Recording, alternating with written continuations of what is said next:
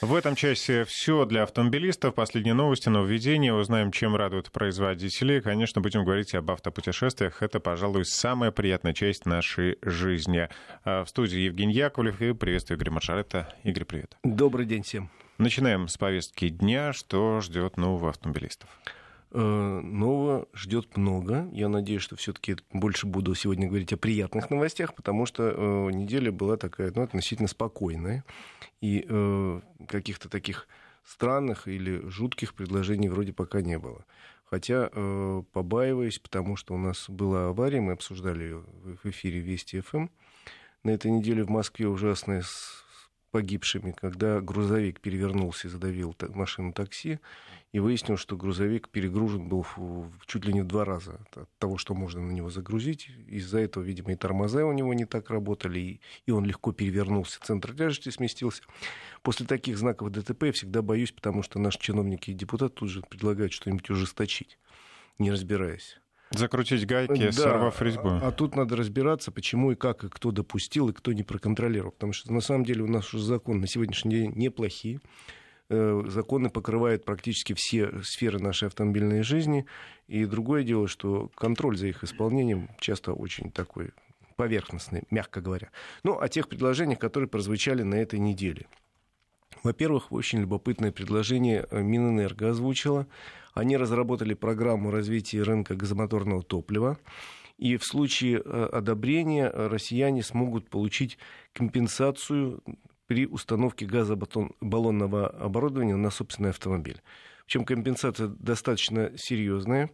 Э, если вы переоборудуете легковой автомобиль, то получите, ну, соответственно, переоборудуете не сами, конечно, у себя в гараже, этого нельзя делать а на сертифицированные станции, которые имеют на это право, э, установит вам эта станция сертифицированное оборудование, сделанное на заводе.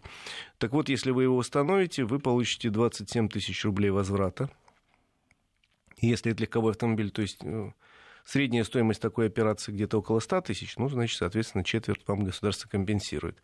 А если э, легкий э, коммерческий автомобиль вы свой переоборудуете, то компенсация достигнет почти 50 тысяч. То есть, ну, чуть ли не половины. Э, с одной стороны, это все очень здорово, нам надо развивать рынок автомобилей на газомоторном топливе, это замечательно. Но тут надо понимать, что у нас у многих в голове немножко путаница, потому что никто толком не понимает, что такое газомоторное топливо. Дело в том, что их существует как минимум два вида. Э, и они довольно разные. Это пропан-бутан, это попутный газ, который при нефтедобыче получается.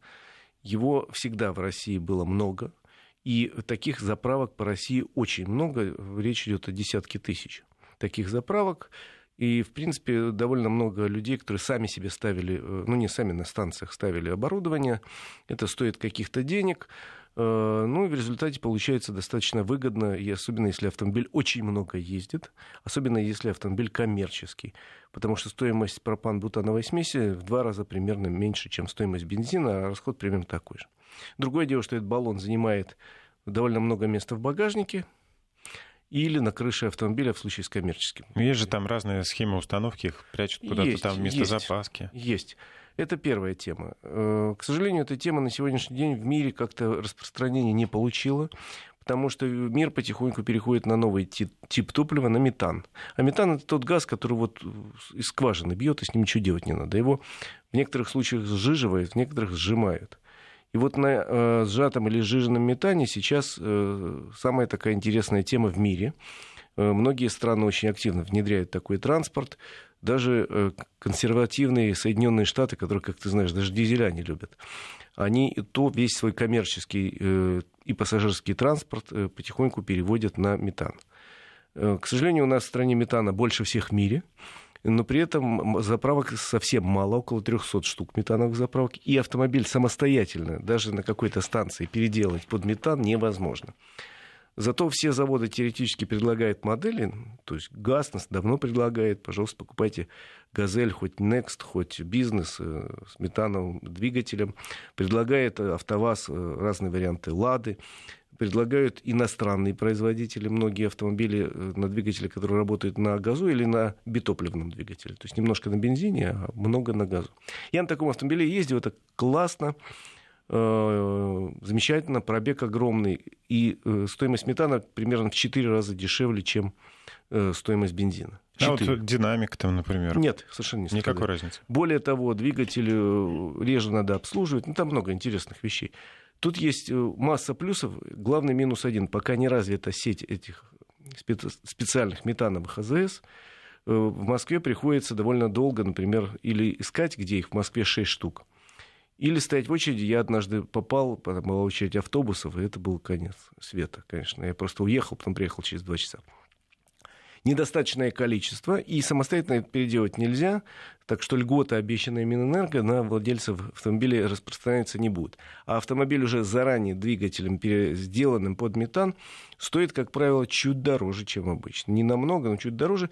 Окупается довольно быстро для тех, кто много ездит реально для коммерческого автомобиля это не просто плюс, а три плюса. Это очень большая выгода. Ну и для э, такси, там, для тех, кто действительно много ездит. Вот я езжу мало, мне, в общем, и не надо это удовольствие уж как-нибудь заплачу за бензин. Ну, то есть, если ты выходные ездишь только на даче, то... Это не, не ваша тема.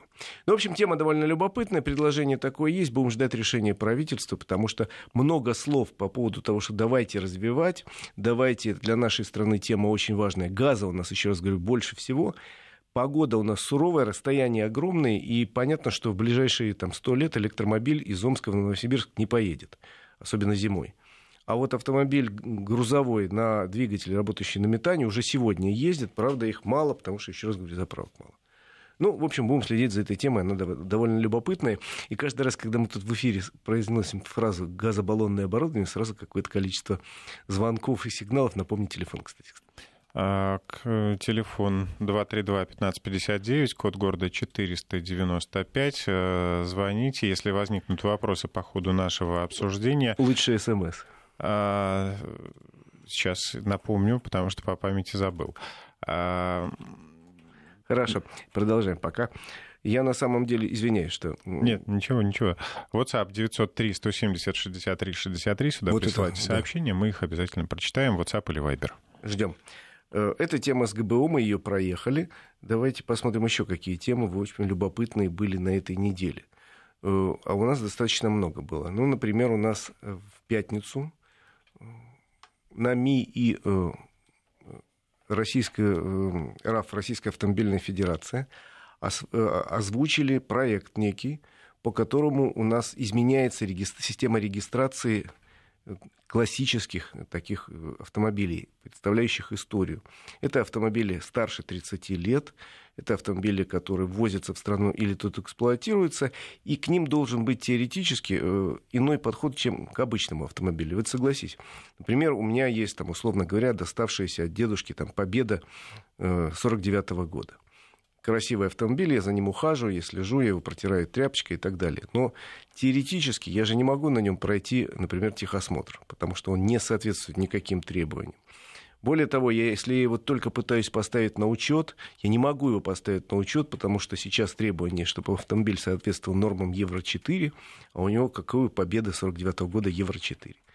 Э, примерно такая же песня, если вдруг вот меня чего-то там пробьет, и у меня обнаружится лишний там миллион, я захочу привезти из-за рубежа какую-нибудь раритетную машину интересную. Я тоже столкнусь с огромными сложностями, потому что на сегодняшний день никаких специальных правил для провоза этих исторических автомобилей не существует. Вернее, они существуют, но их можно ввозить как историческую ценность, если сможешь доказать. Но тогда нельзя использовать как автомобиль. Можно просто поставить на постамент и сметать пыль. Или, если ты уже везешь как автомобиль, тогда будь добр соответствию Евро-4 устанавливай РГЛОНАСС. Поэтому новые предложения, которые разработали НАМИ и э, РАФ, они теоретически э, подогнаны под э, август месяц. Мы много раз говорили, что в августе месяце у нас вступают в силу новые правила регистрации автомобиля, там много чего меняется. Самое главное изменение, например, можно будет регистрировать автомобиль у дилера. Может быть, это еще не решено. Можно будет перерегистрировать автомобиль в МФЦ много каких изменений. Говорили о том, что новые формы номеров появятся для автомобилей, где наши стандартные номера не помещаются. Ну, например, американские автомобили. Японские, да. да, для мотоциклов, новые формы. Ну, потому что э, что нам мешало раньше, я не очень понимаю, ввести иной дополнительный стандарт, не только прямоугольные эти вытянутые, а квадратные номера. Ну, номер тот же, просто форма другая. Для того, чтобы ввести этот номер, потребовалось вот столько лет. Кстати, до сих пор не решено, можно ли будет получить красивый номер по закону, потому что почему-то все чиновники и депутаты, когда слышат о красивых номерах, начинают кричать «вай-вай-вай», так сложно, так это невозможно, это будет коррупция. Коррупция есть сейчас, потому что эти номера покупают и вешают. Во всем мире этот вопрос решили, не, не, не важно, живешь ты там, условно говоря, на Украине, в Грузии или в Соединенных Штатах, если тебе хочется получить какой-то свой номер, и он не, не вызывает отторжения у общества, но это не, никакое неприличное ругательство, то ты можешь это сделать, заплатив деньги дополнительные, они пойдут в казну. Почему у нас до сих пор не знаю. Ну, надеюсь, к августу. Мне кажется, красивая машина лучше, чем красивый номер. Лучше деньги Мне тоже так туда. кажется, но есть же люди, Жень, которые, для которых вот номер три семерки, вот он вот штопает ногами от счастья, получив этот номер. И, и еще раз говорю, много изменений будут. В рамках этих изменений вот теперь есть проект, как надо будет регистрировать автомобили классические, старше 30 лет, они разбиты на несколько групп. И по проекту, который разработан на МИ и РФА, э, РАФ, надо будет прийти к некому эксперту, которого пока нет, и эксперт осмотрит автомобиль и будет начислять штрафные баллы. Штрафные баллы начисляются, например, за то, что там, условно говоря, установили на автомобиль дополнительные зеркала – или там за то, что реставрация автомобиля произведена не той краской, вот, там, допустим, в 1947 году не было там ярко-красного металлика, а в этот покрасили. Значит, штрафные баллы. И если ты набрал меньше там, 100 баллов, автомобиль зарегистрируют, выдадут документы, ты на него получишь льготы, ты на него получишь э, возможность участвовать ограниченно в дорожном движении. Ну, понятно, на старом автомобиле сложно ехать. Просто технически сложно ехать. Пробовал ездить когда-нибудь на очень старом автомобиле? Ну, на Жигулях каких-нибудь. Ну, на... это все-таки не очень да, Но шестер... все-таки. На шестерке. Да, какая-нибудь победа, все-таки тяжелый очень руль, тормоза очень тяжелые, они не соответствуют. У моего отца был 412, 401 москвич, вот. но мне не удалось им прорулить, я тогда еще я был маленький. просто говорю, что это тяжело, поэтому такой автомобиль получит право участвовать в дорожном движении, но ограниченно. Я поехал сегодня из гаража, доехал до места, где стоит другие машины, где проходит выставка. Mm. Или я участвую в Ну, чтобы не задействовать для этого прицеп или эвакуатор, да. да. Или я участвую в соревнованиях классических ралли э, каких-то классических ралли. Между прочим, номера будут отдельные, там с буквой К, К, а потом какой-то номер, большая К. Это вот будут для классических. Ну, в общем, такой проект разработан. Пока в нем вопросов больше, чем ответов, как всегда у нас, потому что понятно, что э, если такой документ появляется, как всегда, разрабатывают люди, не только те, которые интересуются и знают тему, а те, которые хотели бы потенциально на этом заработать. В частности, непонятен э, статус этих экспертов, откуда они возьмутся, по каким принципам будут решать и сколько будет стоить эта услуга. Потому что, увы, э, вполне возможно, что это просто появится группа людей, с которыми надо будет договариваться. Вот чтобы это не вышло, давайте те, кто в этой теме погружен, пожалуйста, Почитайте такой проект, он есть, вывешен в интернете, посмотрите, выскажите свои соображения по этому поводу. У меня нет ни одного классического автомобиля в гараже, но все-таки мне интересно и приятно посмотреть, когда там мимо меня проплывает иногда в летний жаркий день какая-нибудь Волга 21 или Победа, или какой-нибудь BMW там, 37 года. Я с удовольствием хожу на выставки старых автомобилей, которые периодически в Москве проходят. Смотрю не участвую, но смотрю, как проходит в Подмосковье летом несколько у нас есть классических ралли. Это, в общем, классно. Душа радуется за таких людей, у которых есть э, время, возможности заниматься такими машинами, э, владеть да, ими да, и э, совершенно представлять верно. их на обозрение других. Прежде да. чем перейдем к другой новости, хотелось бы вернуться к... Да, тут, тут у нас насыпало вопросов. Кто бы сомневался. А, значит так, не получится ли как с дизелем? Сначала все пересели на него, а потом цена выросла. Подорожает ли газ? Вы знаете, может быть и получится, но вроде как у нас наше правительство сейчас э, взялось за топливо. И вот у нас в прошлом году вдруг весной резко выросла стоимость бензина, извините, на 10% у нас подорожал бензин за май-июнь. И с тех пор правительство все время следит за этой темой. С тех пор у нас бензин не дорожал. И вот свежие сообщения, что э, договорились э, чиновники с нефтяниками, и весной тоже подорожание нас не ждет. Э, то же самое теоретически надо думать будет и с газом, потому что, еще раз говорю, газа у нас больше всех в мире.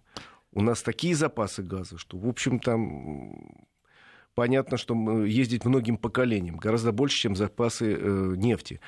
Надеюсь, что все-таки людей призывают перевести автомобили на газ не для того, чтобы на них нажиться. Тут вопрос. Э, метан опаснее, чем пропан? Слышал, что давление в метановом баллоне намного выше, чем в пропановом. Вы знаете, на сегодняшний день э, то, что производит оборудование фабричное, у нас в том числе в стране, оно, оно абсолютно точно все безопасно. Абсолютно точно все безопасно. На сегодняшний день представляет опасность некие кустарные переделки. Если я слышу о проблемах, это в первую очередь связаны с автомобилями, которые были переделаны под как раз не метана, невозможно под пропан-бутан э, в каких-то кустарных условиях, и периодически случаются какие-то ну, аварии, пожары. Но э, на сегодняшний день оборудование таково, что вот я работал в одном журнале, мы проводили эксперимент тупой, как э, правда, знаешь, бросили этот самый баллон в костер и убежали за 10 тысяч километров.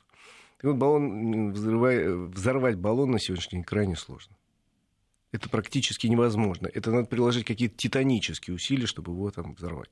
Да, поломаться может, но они не взрывоопасны. Вот важный, наверное, тоже вопрос. Э, поставил Mitsubishi Outlander 5 э, лет назад газобаллонное оборудование. Два раза останавливал гаишник с вопросом, почему я не зарегистрировал ГБО в ГАИ. Пожал плечами и каждый раз меня отпускают. Так обязательно ли его регистрировать? Э, регистрировать обязательно. Но на сегодняшний день процедура регистрации не до конца доведена до ума. Закона поэтому нет. Есть временные регламенты в разных регионах, они отличаются. Есть регионы, где это сделать достаточно просто и нормально, без издевательств над людьми. Есть регионы, где это сделать вообще невозможно. У нас уже года два этот несчастный закон о регистрации переделок, ну, условно так называется, э, об изменениях конструкции транспортного средства ходит по инстанциям, но окончательного варианта нет.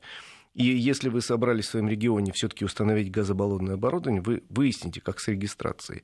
Потому что вообще-то по закону в обязательном порядке вносятся изменения в документы и вписывается фраза «установлен ГБО». И коротко на еще один вопрос ответим. Дизельный двигатель можно перевести на газ? Самостоятельно нет. Хм. В принципе, есть на сегодняшний день вариации, когда э, газобаллонное оборудование на дизельных автомобилях устанавливается. Но это, это все в промышленном варианте. Вручную это, конечно, не делает. Не, даже не пытайтесь. А, даже не пытайтесь скручивать пробеги, потому а, что а, да. начнутся у вас большие проблемы, если очеред... примут соответствующий закон. В очередной раз э, у нас предложение по введению специальной статьи в Уголовный кодекс, которая называться должно быть «Мошенничество при продаже автомобиля». Статья мошенничества, то есть обман покупателя, существовала всегда, но никогда по этой статье на моей памяти не наказывали, э, например, людей, которые подсовывают тебе вместо хорошей машины некий набор самоотделки, сделан сам. В принципе, можно так раскрасить даже страшный автомобиль, что человек неопытный скажет, ой, какая красота, вот какая сюсечка, какая лапочка, я ее беру. А потом будут плакать горько. Разные цифры я слышал. Э, называют цифры от 10 до 50 процентов. Э, соответственно, понятно, что статистики никакой нет нормальной. Это количество автомобилей на вторичном рынке, которые сходят со скрученным пробегом. Э, это преступление с точки зрения, например, законодателей Германии или Соединенных Штатов. Там это однозначно уголовное наказание, обман покупателя. У нас пока, значит, сколько там, у меня вот приятель покупал автомобиль. Чем ему говорит автомобиль, хороший, там, эксплуатировался в компании, не, не, не физическим э, лицом, а юридическим. За ним следили, ТО было. Вот он говорит, а пробег какой? Вот такой пробег там. Не скрученный? Нет, не скрученный, говорит человек, который продает. Э, и мой приятель говорит, открываю сервисную книжку, они не стесняясь дают сервисную книжку, и там вообще другой пробег. Он говорит, ну как же, вот, что говорит, ну, ну кто-то скрутил, ну я вообще ничего не знаю, я тут ни при чем. Ну, я просто говорю, что у нас э, вчера ехал, не вчера, в пятницу, ехал из аэропорта э, Шереметьево, и там сворачиваешь, когда с международного шоссе на, э, собственно, Ленинградку, огромными буквами на мосту написано «Помогу скрутить пробег» и телефон. И это никак не карается, хотя это вообще очень некрасиво, по меньшей мере. А с точки зрения эм, закона это вообще мошенничество, то есть уголовное преступление. Хочется ну, пожелать этим людям, которые помогают скручивать пробег, чтобы им кто-нибудь э, как раз подогнал такой автомобиль, э, продал э, с пробегом 50 тысяч на спидометре, а по факту, чтобы было полмиллиона. И тогда посмотрим, как этот человек будет на, на такой машине ездить. Да, на самом деле э, законодатели из э, Санкт-Петербурга предлагают ввести отдельную статью в Уголовный кодекс и за скручивание пробега предлагают наказ до 4 лет э, наказания или штрафом на сумму до миллиона рублей. Ну, не знаю, насчет четырех лет я бы ввел пока для начала чудовищный штраф какой-нибудь, чтобы люди даже не дергались. Не считаю нужным отправлять все-таки большое количество в зону, хотя, может быть, кого-то и надо, но это не я решаю. В общем, есть такое предложение. Э, надеюсь, оно дойдет до Госдумы. Давно об этом говорят дилеры официальные, что хорошо бы ввести, потому что мошенников на вторичном рынке очень много, и чего-то надо с ними делать покупка машины на вторичном рынке это вообще э, некая такая Лотерея. попытка купить кота в мешке, а как повезет, может, это будет кот, а может, это даже совсем не кот. Пишут слушатели, ну опять, э, видимо, ГБО. задела за живое ГБО, да, печной, на печном газу можно есть абсолютно бесплатно. Вы знаете, все-таки мы пережили те времена у нас во время войны. Многие автомобили, причем не только в России, и в Германии, и в Штатах переводили на такое печное отопление, когда стоял в кузове печкой, там дрова кидали, соответственно, на этом газу ездили. Но ну, все-таки мы с тех пор довольно далеко двинулись. И можно и на педальном ходу ездить. В конце концов, это даже полезно для здоровья. И бесплатно. И бесплатно да. совершенно. Только вы. Исключая, да, э, стоимость оборудования, виду машины и педали. А, далее мы хотели затронуть с тобой тему ОСАГО. Мы говорим о том, что э, в очередной раз у нас разговор пошел о том, как менять законодательство по ОСАГО, оно у нас все ближе, хотят сделать его к человеку. И, соответственно, речь идет о том, что э, в этом году, наверное, будет отменен в конце года коэффициент по мощности двигателя, но, а, соответственно, в следующем году, может быть, отменит коэффициент региональный, но вместо него введут коэффициент качества водителя вот этот коэффициент будет зависеть от количества правонарушений в течение года. И сейчас как раз список этих тяжелых правонарушений прописывается. В них, например, превышение скорости на 60 км в час или проезд на красный свет. Это какие-то баллы, и тогда полис будет дороже. А, Игорь уже упомянул, что он вернулся прилетел в аэропорт Шереметьево. Откуда прилетел, мы расскажем в следующей части этого часа. Игорь Маржаретто, он же рулевой, он же штурман наш сегодня. Куда мы поедем в автопутешествие? Куда рекомендуешь? Поедем в Грецию, в страну, в которой многие уже бывали, которую очень любят россияне. Я посмотрел статистику. В прошлом году более миллиона россиян летом, в основном летом, были в Греции. Э, кто-то отдыхал на островах, кто-то э, на материковой части, кто-то ездил там к друзьям, родственникам, кто-то просто путешествовал по стране, потому что э, это вообще уникальная страна, это колыбель мировой культуры. И куда бы ты ни поехал, обязательно наткнешься на какие-нибудь раскопки, колонны там, или остатки древнего какого-нибудь амфитеатра. Ну, в общем, интереснейшая страна. Я в ней был много раз. Э, эта поездка была, я даже затрудняюсь сказать, какая, ну, пятая, седьмая, может быть. Но тут был совершенно новый маршрут, о котором я два слова скажу чуть позже. А для начала, просто для тех россиян, которые соберутся в Грецию летом, советую не просто ограничиться пляжным курортом, лежа где-то на спине и глядя на яркое солнце, через солнцезащитные очки, а все-таки посмотреть что-то, потому что, еще раз говорю, в Греции, в какой бы регион вы ни приехали, фантастическое количество исторических памятников, мест, музеев, каких-то природных красот необыкновенных. В общем, стоит покататься, а не просто лежать на пляже. Так поступают многие наши россияне. Автомобиль берут тут на прокат. Кстати, там у них каршеринг развивается, как и у нас. Ну, я все-таки пока э, думаю, что проще взять автомобиль на прокат, поскольку туристы приезжают не на один день, а на несколько, и выгоднее взять автомобиль, допустим, на 10 дней. Это будет дешевле, чем на один день. Ну и, соответственно, отправиться куда-то. Несколько советов для тех, кто будет ездить по Греции. Очень хорошо развита сеть скоростных платных дорог. Очень хорошо. Хорошие дороги великолепного качества. Через всю территорию страны проходят с запада на восток и с севера на юг можете воспользоваться. Островов это не, кончай, не касается, на островах платных дорог нет. Но и даже региональные бесплатные дороги, они тоже в очень хорошем состоянии. Видимо, связано это еще с тем, что ну, климат все-таки хороший, теплый. Вот даже сейчас на... в пятницу я прилетел, было плюс 18 в Салониках. Это не наш сегодняшний московский э, снег. Ничего, у нас тоже будет лето. У нас тоже будет лето. То есть, э, э, в принципе, еще раз говорю, дороги очень хорошие. Они их вот сейчас оканчивают ремонт после зимнего сезона. Где-то я видел технику. Но и региональные, и местные дороги, как правило, в очень хорошем состоянии, при том, что даже по грунтовке, по горам поездил, все нормально. Скоростные дороги платные, стоят пункты взимания платы, берут или наличными, или карточкой. Э, в среднем стоимость километра проезда стоит примерно 10 евроцентов. По поводу скоростных дорог одно, один есть большой плюс, один большой минус.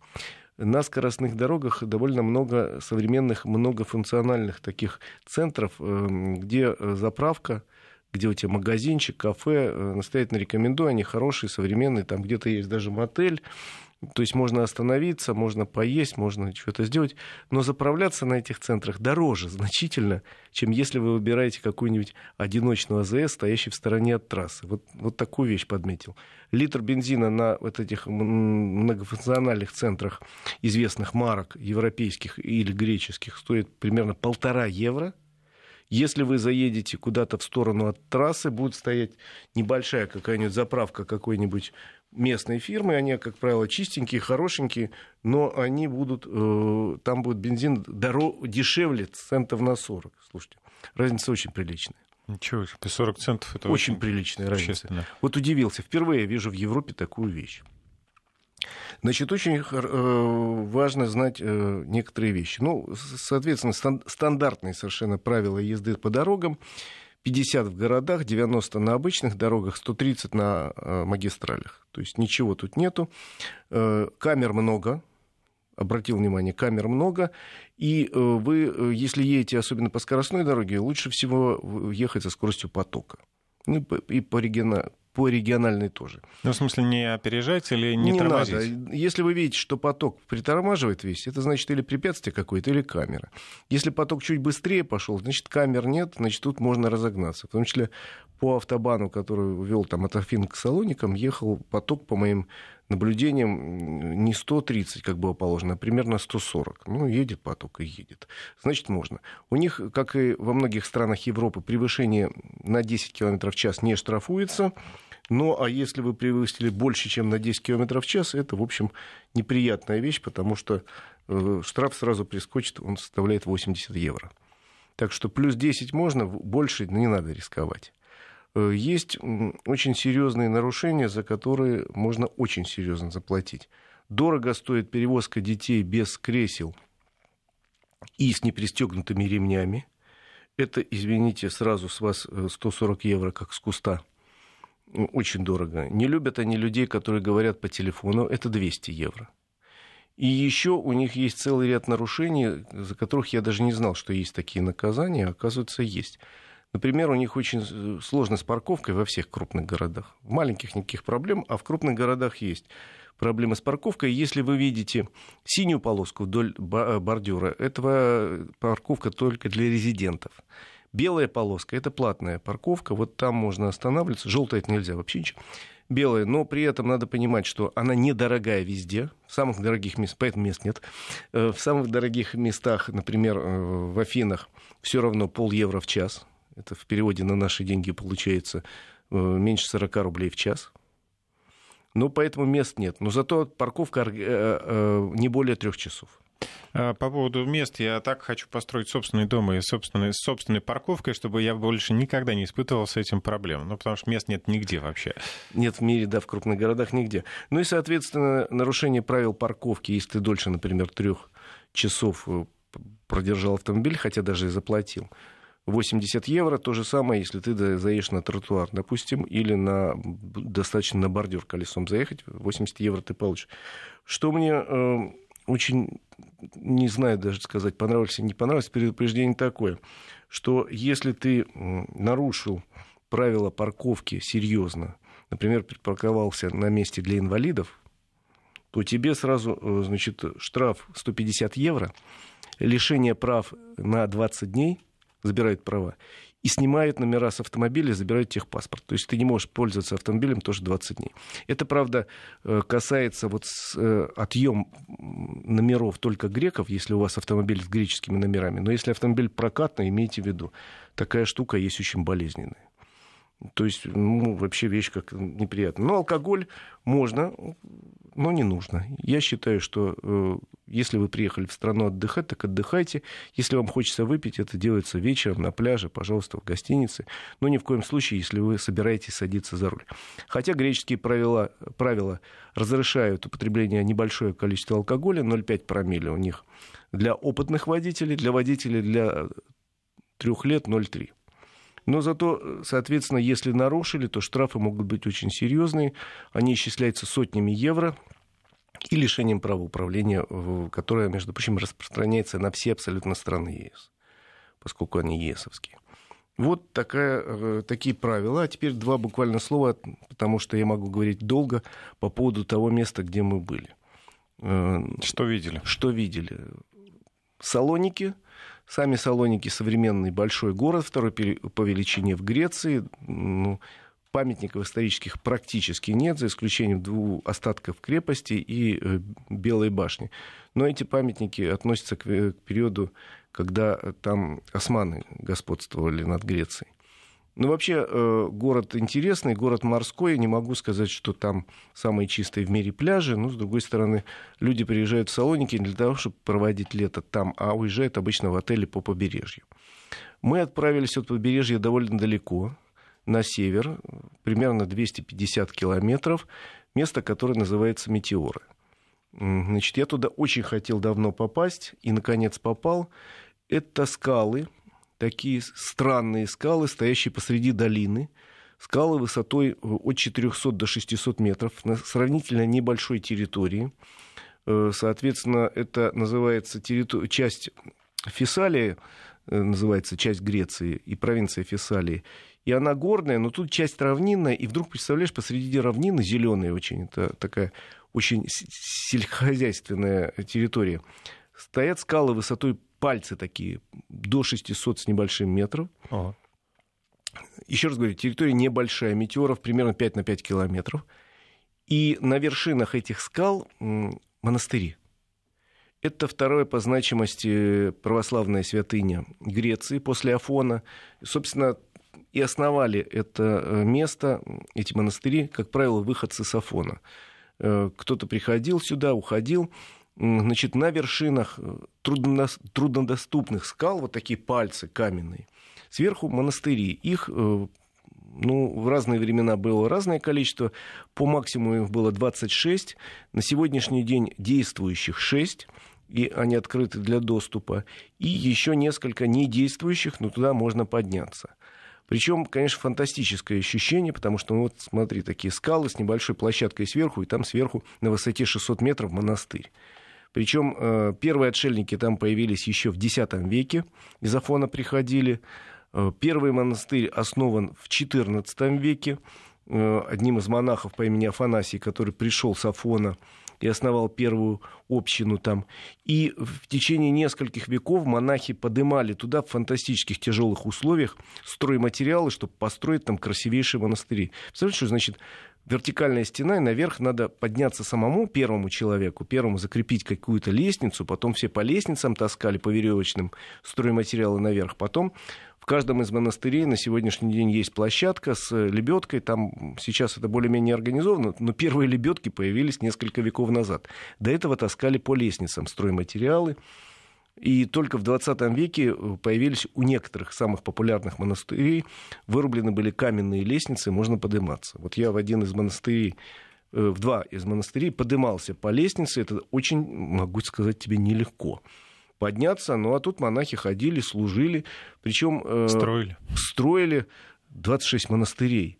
Причем э, очень такие были активные эти общины, особенно во времена османской оккупации, потому что при этих монастырях были школы, они были секретные школы, и там учили э, детей греческому языку, э, собственно, основам православия. Очень интересно. Например, знаешь фразу «постучать по дереву»? Вот я узнал, что это оттуда. потому что э, турки-османы, которые долго владычествовали над Грецией, запретили звонить в колокола. И чтобы собирать э, людей на молитву или на трапезу, э, в монастырях были деревянные большие доски, по которым надо было стучать деревянной так, киянкой, так, молотом деревянным. Стук так бум-бум-бум, он в местных условиях далеко довольно, довольно ну, раздавался, да, и люди собирались на молитву, постучать по дереву. Там много чего интересного. На сегодняшний день, еще раз говорю, открыто 6 монастырей, 4 мужских и 2 женских. Доступ в них открыт, если вы поедете, надо заранее посмотреть, потому что зимой они работают не каждый день э, некоторые полдня. Есть некоторые, где живут много монахов. Ну, например, монастырь женский Святой Варвары, очень красивый. Там большая э, монашеская обитель, там 20 монахинь. А вот монастырь Святого Николая, где был тоже, там один монах всего. Но он не уходит, потому что говорит, что да, тут шумно, тут туристы. Многие ушли на Афон, потому что э, монахи в первую очередь спокойствия и, утих... и тишины хотят, а тут туристы, тут ходят, спрашивают. Он сказал, вот такая у меня служба, вот такая у меня обязанность, я свой крест несу, да, это шумные туристы, ну вот я всем объясняю, всем показываю потрясающе красивые места, располагающие к тому, чтобы сесть, посидеть, посмотреть сверху, подумать. Ну, даже погулять. вот я смотрю в интернете просто картинки, э, потрясающе красивые, особенно тут есть фотография в тумане, все. Это скала, это, это, видимо, монастырь. Здорово. Ну вот я там был в четверг, э, было довольно много туристов из России на машинах, причем многие приезжали, видимо, где-то отдыхают, просто взяли автомобиль, приехали организовано было много китайцев. Не очень понимаю, зачем китайцам эти монастыри, но их было много. Несколько автобусов одновременно подъехали, и китайцы пошли смотреть и сфотографировать вот эти значит, красоты. Так что э, настоятельно рекомендую, если будете в Греции, потратьте день, но метеоры того стоят, и в отличие от Афона, куда допуск очень ограничен, ведь чтобы попасть на территорию э, Афонских монастырей, надо, во-первых, получить специальный пропуск – во-первых. А во-вторых, туда не пускают принципиально женщин. В метеорах, еще раз говорю, женщины допущены, только, ну, как положено в православных монастырях и храмах э, женщинам, если они заходят на территорию, выдают юбки, ну, специально такие, обмотаться юбки и косыночки, пожалуйста, заходите сколько угодно. Тем более, что из шести действующих монастырей э, два монастыря — это э, женские, и они самые как раз в очень в лучшем состоянии, чем мужские. Женщины, видимо, ухаживают, ну и, в общем, отреставрированы лучше, чем другие, потому что вообще-то э, при турках не так пострадали, как говорят э, эти монастыри, как пострадали во время Великой, э, Второй мировой войны, где бои происходили в том числе в этих местах, и пограбили эти монастыри хорошо и немцы, и итальянцы, которые оккупировали Грецию. Вот что касается метеоров и правил дорожного движения, которые, в общем, знать, конечно же, надо. Э, и прежде чем ехать в любую страну и собираясь арендовать автомобиль, вы их лучше уточните, потому что знаки такие же, как у нас, в принципе, правила такие же, как у нас, но есть некоторые детали, о которых знать надо, особенно внимательно посмотрите таблицу штрафов за что э, можете сильно пострадать. Я же еще раз говорю, выезжая за границу, я себе долго уговорю, я не беру телефон, я не беру телефон, даже если он звонит, разрывается. Даже если стою там где-то, я не беру телефон, потому что сейчас в Европе это одно из самых серьезных нарушений и наказание за попытку взять в руки телефон э, жесточайшая. Вот в Греции 200 евро. Ну, вариант, если вы взяли машину с э, мультимедийной системой, сразу же просто подключаете по Bluetooth да, телефон это можно. и это, не, не отвлекаетесь уже потом в дороге. Это можно. Ну и э, буквально несколько слов хотел рассказать про автомобили, на которых э, ездил. Потому что, собственно, это был такой пресс-тур, который в Грецию организовала компания Nissan. На российский рынок выходит с апреля месяца обновленный э, Nissan Qashqai, один из самых популярных кроссоверов у нас и во всем мире. Появившись в 2007 году, он стал вот реально одним из самых в мире и в России массовых кроссоверов. И практически класс городских таких небольших кроссоверов стартовал именно с этой модели. Э, более 300 тысяч автомобилей было э, в России продано за эти там, 10 с небольшим лет. Э, автомобиль э, хорошо все время продается и находится в пятерке самых популярных российских кроссоверов в нашей стране. Э, поэтому, видимо, инженеры решили не от добра добра не искать И внешне новый кроссовер Кашкай от своего предшественника, который продается еще, отличается не очень сильно. В первую очередь это фары, немного другой формы, бампера, решетка радиатора, ну и задние фонари. Это, в общем, можно, если рядом поставить, их можно отличить. Плюс еще диски совершенно новые, появились четырех размерных видов. Ну, в общем, по дискам их можно отличить. Самое главное изменение автомобиля – это изменение, что называется, внутри. Потому что с автомобилем очень много поработали, и те небольшие недостатки, которые были у машины предыдущего поколения, сильно э, попытались устранить. Во всяком случае, это хороший пример, когда с автомобилем работала большая бригада российских инженеров. Э, работали они и на полигонах в Европе, и в научно-технических центрах, которые у Nissan есть в Европе, и работали в России, но тут они говорят, что полигоном была вся страна, э, рестайлинговый автомобиль гоняли, начиная там Э, от Краснодара до Владивостока и на север, куда только не гоняли, чтобы понять, какие проблемы у него есть и как их можно убрать. И поэтому очень много поработали с подвеской, которая стала интереснее. Автомобиль лучше рулится. Очень много поработали, с, просто огромная работа была с шумоизоляцией. Теперь автомобили просто едешь, вот вообще ничего не слышно, посторонних шумов нету совсем. Просто великолепно поработали с шумоизоляцией и очень хорошо поговорили, э, поработали с системой безопасности. Появилось достаточно много новых систем безопасности, в том числе система э, автоматической остановки автомобиля, если появилось препятствие. Причем автомобиль это делает э, очень вежливо. То есть, если там появляется препятствие, радары его обнаружили, он начинает сначала зудеть и звенеть и притормаживать медленно. А если человек по-прежнему отвлекся, то он начинает тормозить уже резче. То же самое э, появилась система при движении задним ходом, которая остановит автомобиль. Допустим, если ты выезжаешь с парковки, и вдруг внезапно там что-то едет, тоже остановит автомобиль. Очень полезная опция. Вообще, э, что касается систем безопасности, проработанные они очень хорошо, у современного Кашка и никаких претензий тут нету. И, и плюс к тому появилась это уже второй автомобиль компании Nissan, у которого у единственного есть очень классное предложение. Ни у кого из конкурентов пока нет, хотя, думаю, сейчас многие побегут. В зависимости от того, где ты и как ты ездишь, ты можешь выбрать у себя запаску или полноценную, или докатку. Больше этого, кроме Nissan, никто не предлагает. И это большое дело, потому что я, если я езжу только в городе, и шансы пробить колесо невелики, а если даже прибью, э, ну, пробью... Тут проще дождаться есть техпомощи. шиномонтаж рядом, то в городе их много. Ну, я имею в виду, что да. Я беру доехать. докатку, но это э, даст мне возможность увеличить сильно багажник. На 50 литров увеличится багажник, то есть можно положить дополнительно здоровенную сумку.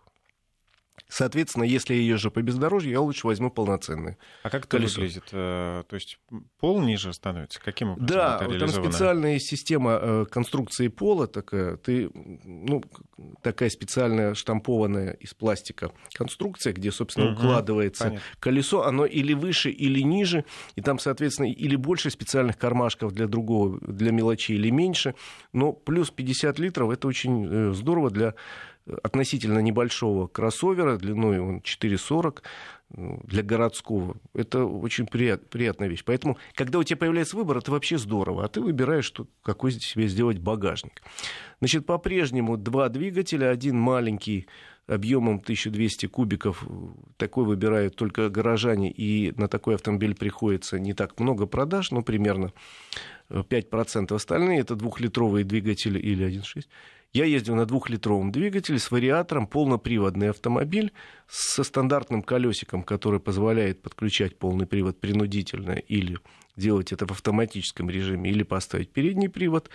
Не могу сказать, что это автомобиль создан для штурма бездорожья. Понятно, что это городской кроссовер, но э, часть дороги у нас была проложена по горам специально, по хорошей грунтовке вот грунтовка грунтовка, причем с крутыми поворотами. Автомобиль великолепно эти повороты отрабатывал, и никаких проблем при движении не было. Значит, вот двухлитровый двигатель позволяет и разогнаться хорошо 10 секунд, примерно до 100 километров по трассе, то есть чувствуешь себя очень спокойно. И если ты едешь, я говорю, по той же пересеченной местности, э, тоже чувствуешь себя, опять же, спокойно, и никаких проблем нет. Хотя понятно, что не стоит испытывать эту машину на крутом бездорожье, как и любой, впрочем, городской кроссовер. и э, на снежной целине тоже. Это же тут срабатывает обычная старая поговорка: чем круче джип, тем дольше идти за трактором. Да, да, дальше за трактором. А, Игорь, а по поводу пассажиров вместимости, это все-таки четырех местный? Ну, или я понимаю, что, конечно, заявлено по заводу, 5, по заводским 5. параметрам. А фактически, вот как комфорт? Фактически 5, потому что, в принципе, нормально сидят сзади три человека, но на дальнее расстояние, конечно, я не ездить. Э, ну, все-таки это не самый большой кроссовер. По классификации он относится к классу С. И в классе С это все-таки два человека чувствуют себя очень вольготно, а три, ну, проехать по городу, да, нормально, никаких затруднений нету. Э, соответственно, цена, увы, цена кроссовера не подросла по сравнению с предыдущим поколением снизу, снизу, но сверху подросла, потому что появились более дорогие комплектации с панорамной крышей, со многими другими вещами. Э, соответственно, сейчас самый дешевый э, Кашкай с передним приводом стоит миллион двести девяносто. Увы. Ну и, соответственно, если говорить о самых дорогих комплектациях, то цена уже будет э, ближе почти к 2 миллионам подходить. Самый дорогой автомобиль, вот со всем, что называется, возможными вещами, будет стоить миллион девятьсот семьдесят. Но, э, к сожалению, тут уже ничего не скажешь. Это современный городской автомобиль полностью приспособлены под российские дорожные условия, при этом соответствующие всем критериям. Но это максимальная цена, которая напичкана всем, да, чем может, что может предложить Nissan. Да, ну и, соответственно, Nissan предлагает по этому поводу очень неплохие кредитные программы, очень плохие, э, неплохие программы лояльности для своих клиентов, которые позволяют сэкономить при проведении техобслуживания автомобиля. Но это, в общем, сейчас все потребители э, знают, что производители относятся очень лояльно. И поскольку рынок у нас очень сложный, рынок, э, я боюсь, будет падать, все готовы предложить какие-то замечательные программы. Только приди к нам, родной, посмотри на наш автомобиль, покатайся на нем. А если тебе понравится, мы тебе еще и скидку хорошую сделаем. Помашем вслед белым платком. Ну не только белым. На самом деле, еще раз говорю, к сожалению, рынок у нас не растет, но зато предложений много, в том числе интересных. Спасибо, Игорь Маджаретта. До новых встреч. Счастливой дороги.